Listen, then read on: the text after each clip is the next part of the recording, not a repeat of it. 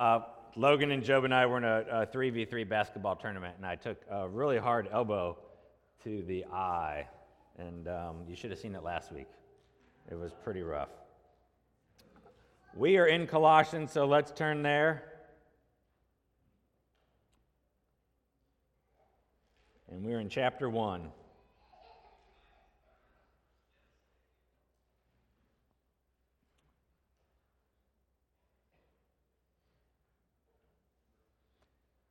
We're starting in verse 19. For in him, talking about Jesus, all the fullness of God was pleased to dwell, and through him to reconcile to himself all things, whether on earth or in heaven, making peace by the blood of his cross. And you who once were alienated and hostile in mind, doing evil deeds, he is now reconciled in his body of flesh by his death, in order to present you holy and blameless and above reproach before him. If indeed you continue in the faith, stable and steadfast, not shifting from the hope of the gospel that you heard, which has been proclaimed in all creation under heaven, and of which I, Paul, became a minister. Let's pray. Lord, we thank you that the gospel is going forth, that it is being proclaimed under heaven. Let us be partakers in that. Let us be the goers and the senders. I pray, Lord, that you would continue to have us be faithful to you and to your word. Lord, we pray for healing for those um, ailing in our midst. We pray for our brother Dave Wilson, who just had surgery, that everything would go well um, with his recovery and there'd be no issues or complications. Lord, we pray, God, that any uh, spiritual healing that needs to take place uh, in our hearts that you would do that. You are gracious uh, to heal, not just our physical infirmities, um, but also our spiritual, emotional, mental, Lord. So we ask that you would do that. Be gracious. We know that you are the great physician, and so we ask for your healing. We thank you by your blood, the blood of your Son, that we have the restoration of us with you, that we've been reconciled, Lord. And as we look at that um, concept today, Lord. Help us to truly understand the fullness of what you've done for us. The true fullness of what you've done for us through your Son, Jesus. Thank you for your goodness to us. Thank you that you are always shining brightly, Lord. Even when it seems like there's darkness, you are still shining brightly, and the darkness does not overcome you. And it is in you that we have the victory. May we continue on in that. In Jesus' name. Amen. Today we're going to be looking at the word reconciliation. What does it mean to be reconciled to God? What, what is reconciliation? Let's just start with a brief definition. It is the removal of enmity. That means we were at enmity with God, we were en- his enemies. So it's the removal of that enmity and the restoration of fellowship um, normally between two par- parties. In this case, God and us. So we were enemies of God. Look what it says in verse 21.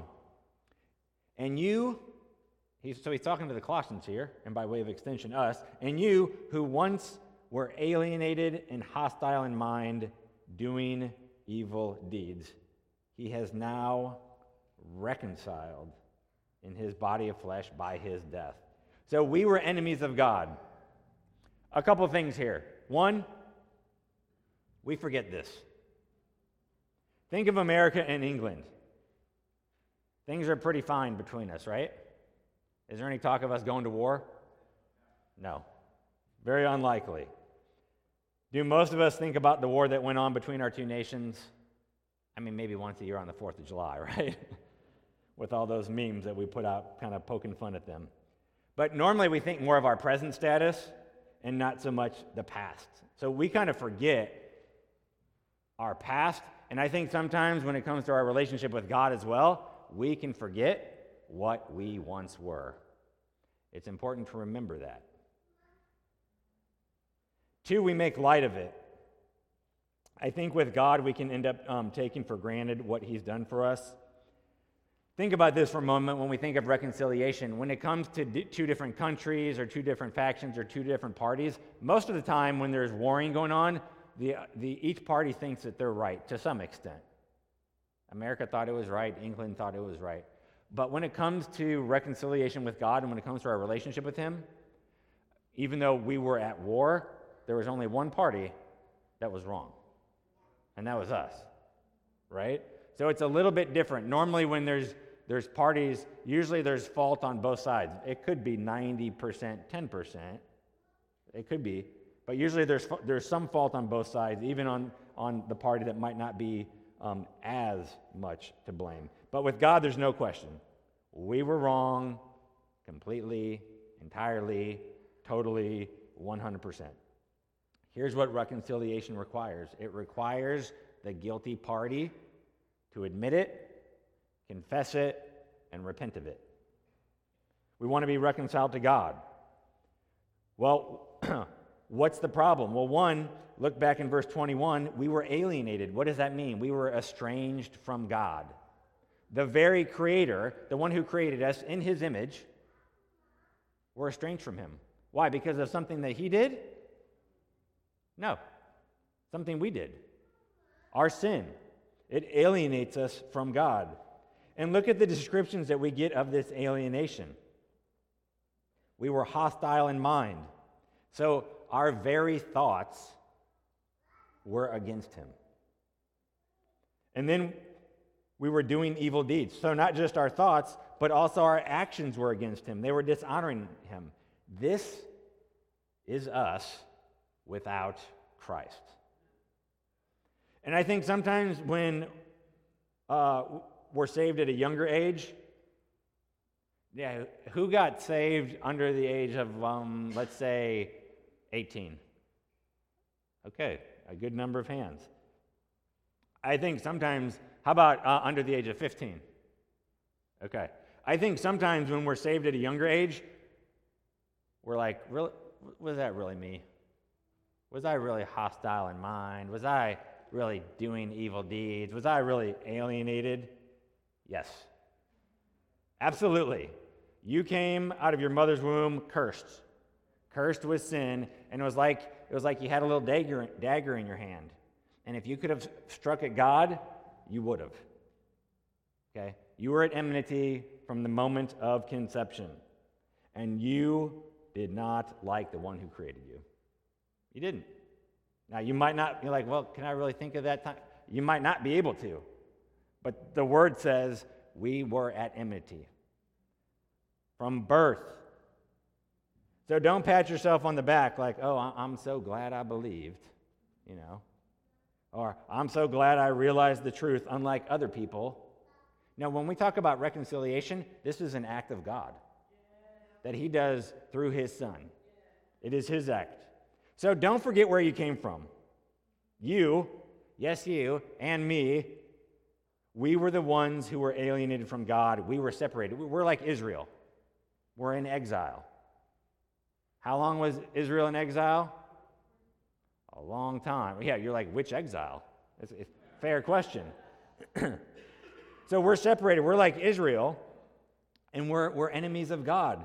But what does God do? Look at Romans 5. Keep your place in Colossians.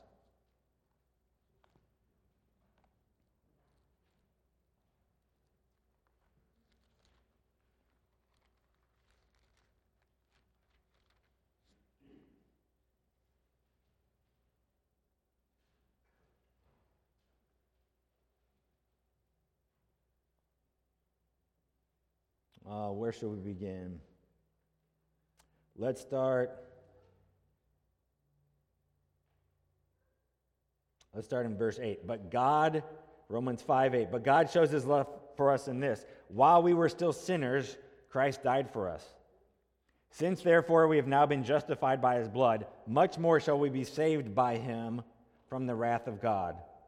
For if while we were enemies, okay, so that you see that? Enemies?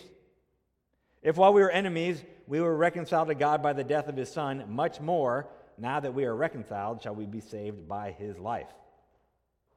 So, what are we seeing here? One, we're I'm, I want to make it clear that we were the enemies. We weren't just like a disinterested party. We weren't just like, oh, acquaintances. No, we were enemies. Enemies of God. And look what it says. Verse 8 while we were still sinners. So it's not like we cleaned up our act and God's like, okay, they got to a point and I can finally send my son to die for him. No. Verse 8 God shows his love for us. So while we're still sinners, while we're still enemies, while we're still against him, while we're still spitting in his face, what does he do? He sends his son for us. Then it goes on. For if while we're enemies, verse 10, we were reconciled to God by the death of his son. How are we reconciled? By the death of his son. By the death of his son. So, what does Jesus do here? He's not saying, like, stop doing that and I'll come help. No, it's while we were still doing that, while we were at war with him, while we were cursing him. And there is four needs that sinners have. Four needs. We deserve to die as the penalty for sin. Amen? We deserve to bear God's wrath against sin. Amen? We are separated from God by our sins. Amen? And we are in bondage to sin and to the kingdom of Satan. Amen? That's, that's the unbeliever. That those four things have to be answered. They have to be answered in order for us to be able to be forgiven of our sins and made right with God. So these are the four needs. But Christ's death meets them, each one of them. So we deserve to die as the penalty for sin. What do we need Jesus to be? The sacrifice, right? We deserve to die, but Jesus is the sacrifice. He pays the penalty of death that we deserved because of our sins. Christ died as the sacrifice for us. Hebrews 9 He has appeared once for all at the end of the age to put away sin by the sacrifice of himself. Back to point number two we deserve to bear God's wrath against sin. So, what is Jesus for us? He's the propitiation. What does that do? Remove to remove us from the wrath of God that we deserved. Christ died as the propitiation for our sins. He bore the wrath of God. Totally not popular to talk about in today's church, sadly. But Jesus was the propitiation. What does First John say? And this is love, that not that we love God, but, but that he loved us and sent his son to be their propitiation for our sins. So we deserve to bear God's wrath. What does Jesus do? He bears God's wrath. He is the propitiation. We're in bondage to sin and to the kingdom of Satan. What does Jesus do? He redeems us, right? He's the Redeemer. So, because we as sinners are in bondage to sin and to Satan, we need someone to provide redemption and therefore to redeem us out of that bondage. So, when we speak of redemption, the idea of ransom comes into view. What, is, what does it say in Mark 10? For the Son of Man also came not to be served, but to serve and to give his life as what? A ransom for many. So he redeems us. That answers the third one. The fourth one, we are separated from God by our sins. You know, the, you know the, the illustration that Campus Crusade and other ministries use, you know, there's this, there's this large, you know, gulf between us, this large chasm, right? And we're on one side and, and, and God's on the other, and, and we can't cross it. But what does Christ do? He's like the bridge, right? But there's this separation. And the sin is what separates us. What does Christ do? He comes and he reconciles. He reconciles us to God. So, to overcome our separation from God, we needed someone to provide that reconciliation, someone to bring us back into fellowship with God. So, Second Corinthians, look at Second Corinthians and we'll see it. Second Corinthians chapter 5.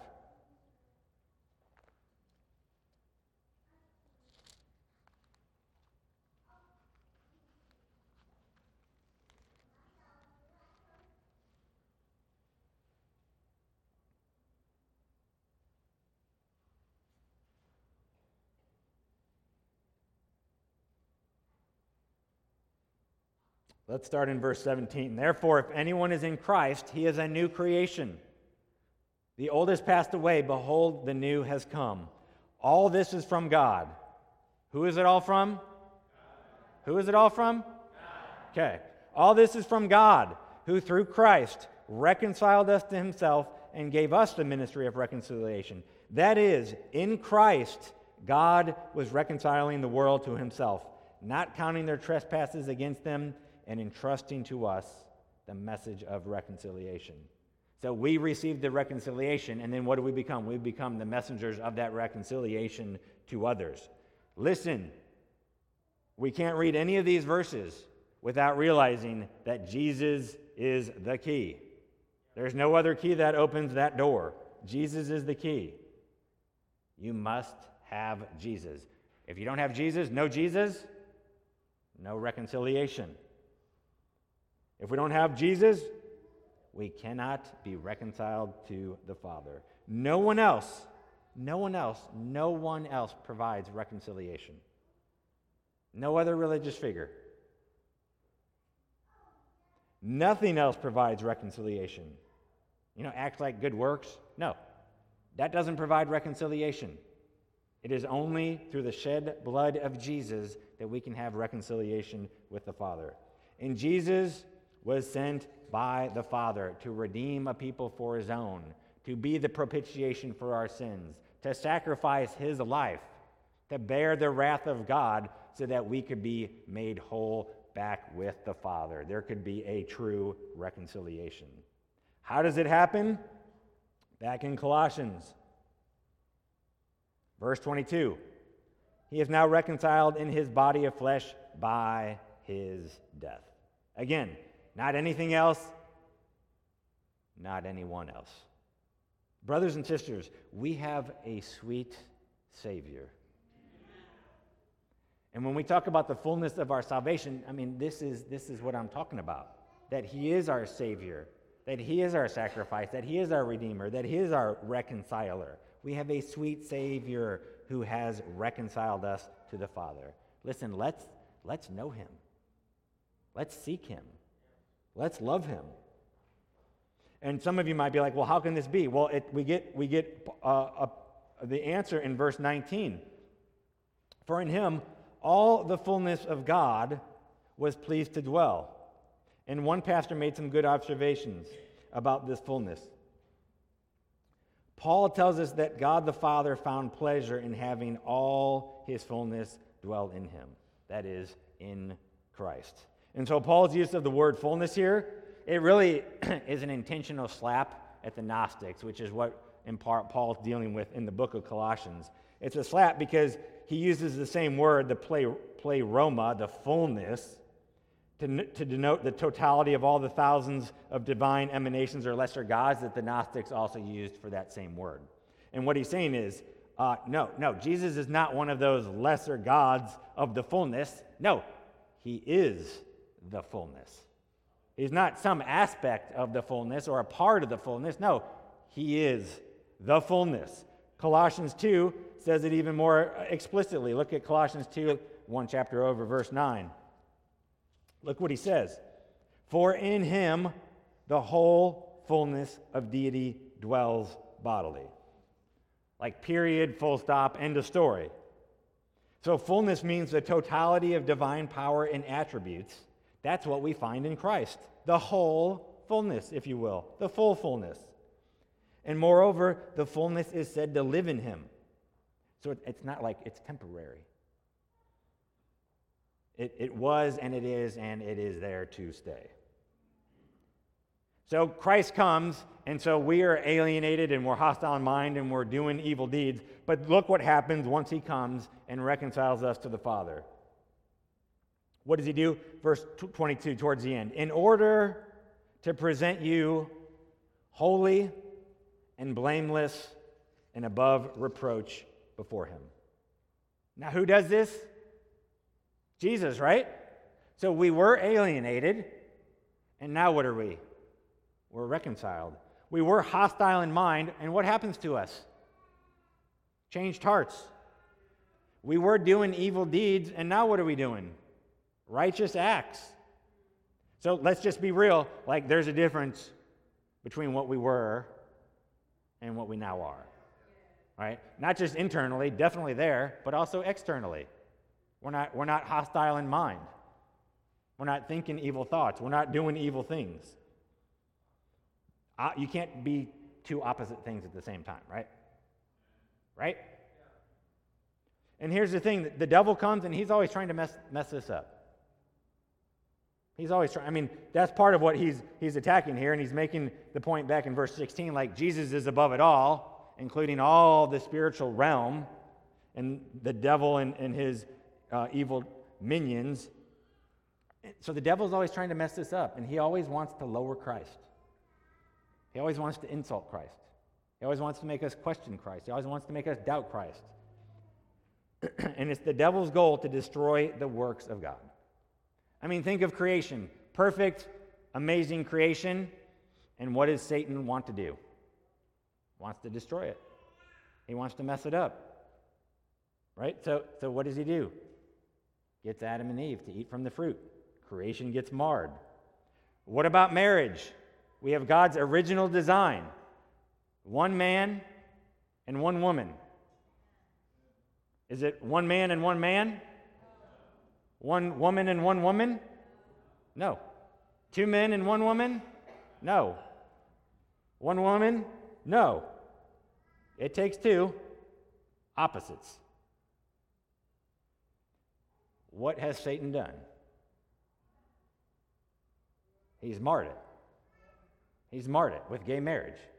He has marred it. Think even now, I mean, he's going to take whatever is good and pure and wholesome and mar it and try to destroy it. So he's attacked all sorts of different things. He's attacked the family, he's attacked society, he's attacked the church. But he takes something as pure and beautiful as the image of God. Each one of us, believer or unbeliever, created in the image of God. And what is Satan out there? Lying to people. What are they doing with the image? They're literally destroying the image. You could talk about that with abortion, destroying the image. But what are they doing now? We're mutilating young girls and boys, cutting off body parts. That is satanic. That is satanic. And that's what we're doing. Why? We're marring. That's what Satan wants. He wants the image marred. And we have people willing to do it doctors and surgeons willing to do it. And too often in the Reformed world, we, we, we blame the flesh a whole lot and we leave out the devil. So, yes, the flesh, but yes, the devil. In Ephesians, and he's using the word flesh in a different sense, but in Ephesians he says, We do not wrestle against flesh and blood, meaning our, our enemies aren't our neighbors who aren't believers. They're not the real enemy. That's the flesh and blood. He says, We do not wrestle against flesh and blood, but against the rulers, against the authorities, against the cosmic powers over this present darkness, against the spiritual forces of evil in the heavenly places. That's, that's the enemy. Now, they might be, I mean, they're in bondage to Satan if they're unbelievers. So we shouldn't be surprised when they're doing his will. Right? I mean, they're just doing what they've been bent to do, and they're in bondage. They need to be freed, just like we were freed. But that, in some sense, that really shouldn't surprise us. I mean, it can, it can, it can shock us, the depths of which depravity of man can go. It should shock us and horrify us. But, but Satan is willing to take any unbeliever to, over the cliff all the way, and we're seeing it. Don't forget what Christ did for us. We, I want to take, if we take verses uh, 15 through 20, they really support an argument that, that Paul is trying to build upon and, and emphasize to us. There's some key affirmations here. And it reminds us over and over what Christ has done for us. One theologian, he makes some good applications. now, think about this. If Christ is the image of God, and here, this is kind of my applications for us, I guess I should say. If Christ is the image of God, from verse 15, right? He is the image of the invisible God. If he is the image of God and all the fullness of God dwells in him, and it does dwell in him, right? Here's the thing then you will not find fullness in anything or anyone else. And most of us, probably all of us, could raise our hands and, and say that, yes, we have tried to find fullness in other things. And it's not satisfied. It's not satisfied. It, it could potentially satisfy for a brief moment, but it's not truly satisfying. So we need to find we need to find the fullness that we're looking for in Christ and in Christ alone. He is the one that can truly satisfy. Anything else you drink from is a broken and leaking cistern. It's not going to satisfy. Two, if all the things in heaven and on earth, visible and invisible, whether thrones or powers or rulers or authorities, if they were created by him, and they are, amen, then, then he brings to naught all supposed threats posed by these powers. Right? I mean, do they, do they really threaten his kingdom? No. So we have nothing to fear. We have nothing to fear. It's like, you know, when you're on the, on the playground as a kid, like, my dad can beat up your dad. Right? Well, guess what? Our dad can beat up anybody he wants to and take care of any problem that we have. All right? Our, our dad is like the king of the playground. and, and bullies are going to be running. So we've got nothing to fear. Three, God's plan from before creation was to reconcile all things through Christ. Amen? And listen, that design has not been revised. Okay? Salvation 1.0 will always be Salvation 1.0. There's no 2.0. We don't need a new version. Okay? What Christ did was sufficient and it was enough. So we don't need a supplemental salvation plan, right? We can't attain peace and reconciliation through heavenly visions or rigorous asceticism, some of which we'll look at in Colossians 2. Peace is only found through Jesus. So we can try to jump through whatever hoop we want. Eh, we're not going to find peace without Jesus. It's salvation 1.0 or bust. Okay? Attention to these things, even, can actually end up uh, getting us off track, potentially disqualifying us. Four, Christ is supreme over all. And that supremacy manifests itself uh, clearly in the church. Christ is the head of the body of the church, verse 18. Yes? Those, who's, those who lose connection with the head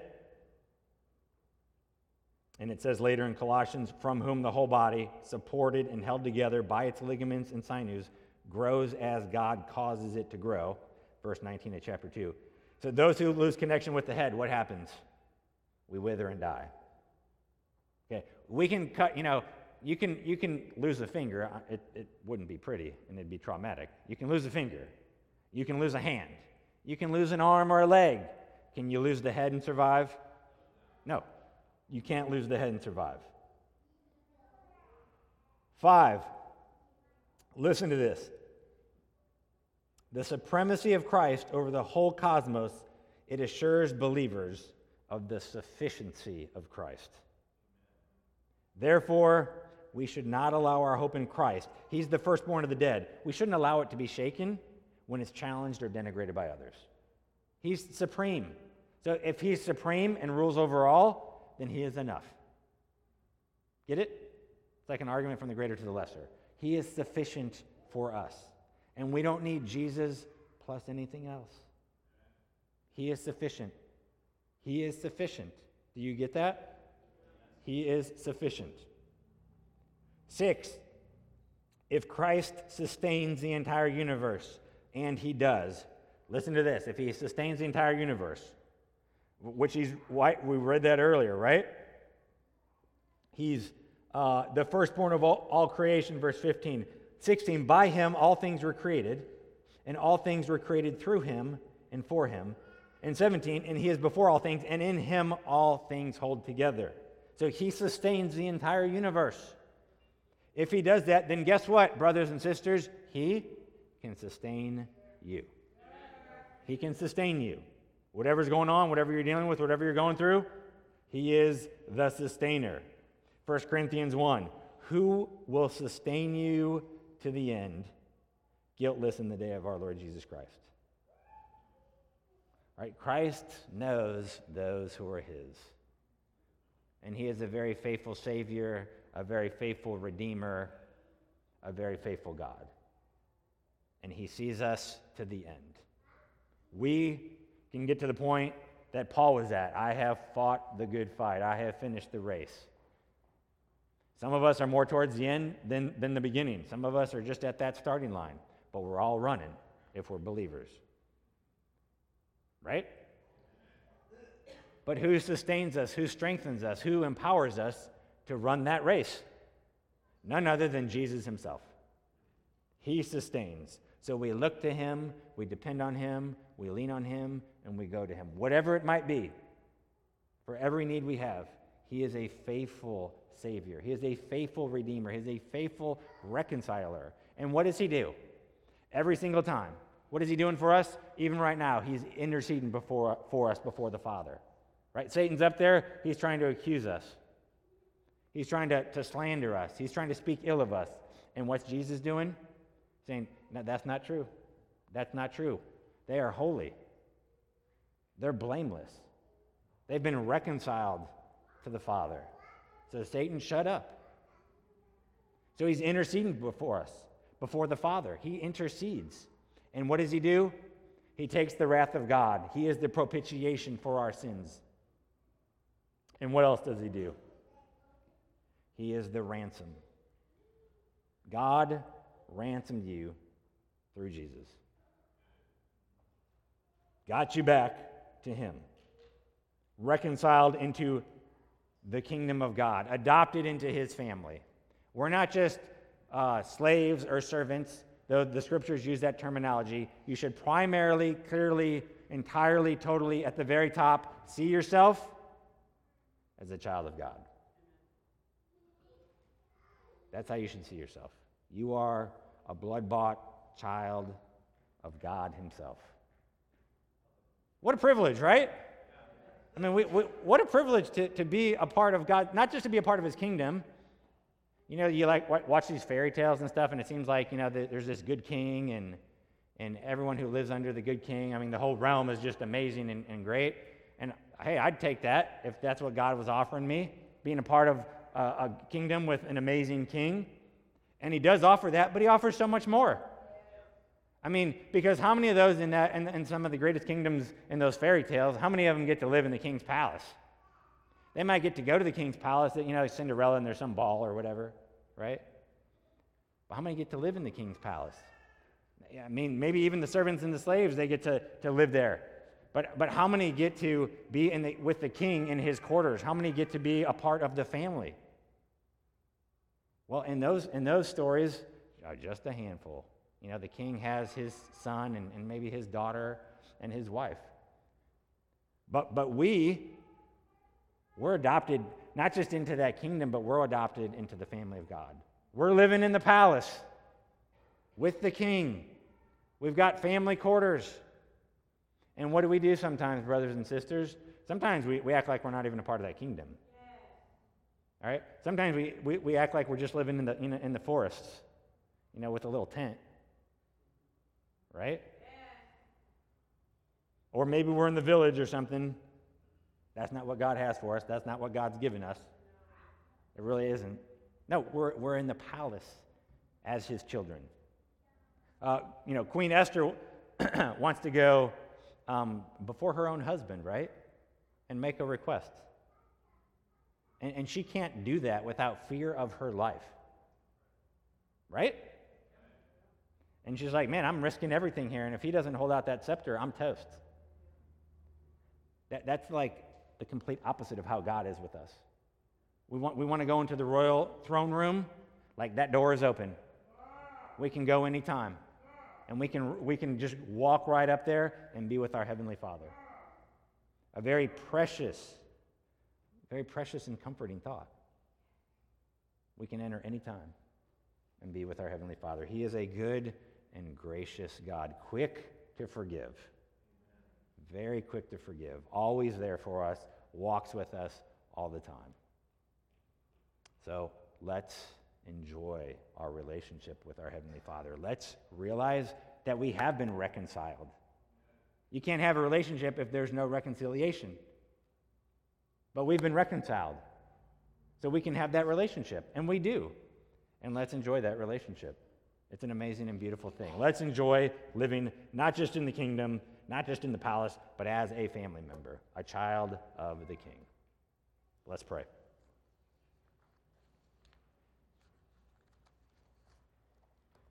Thank you, Father, that we are your children.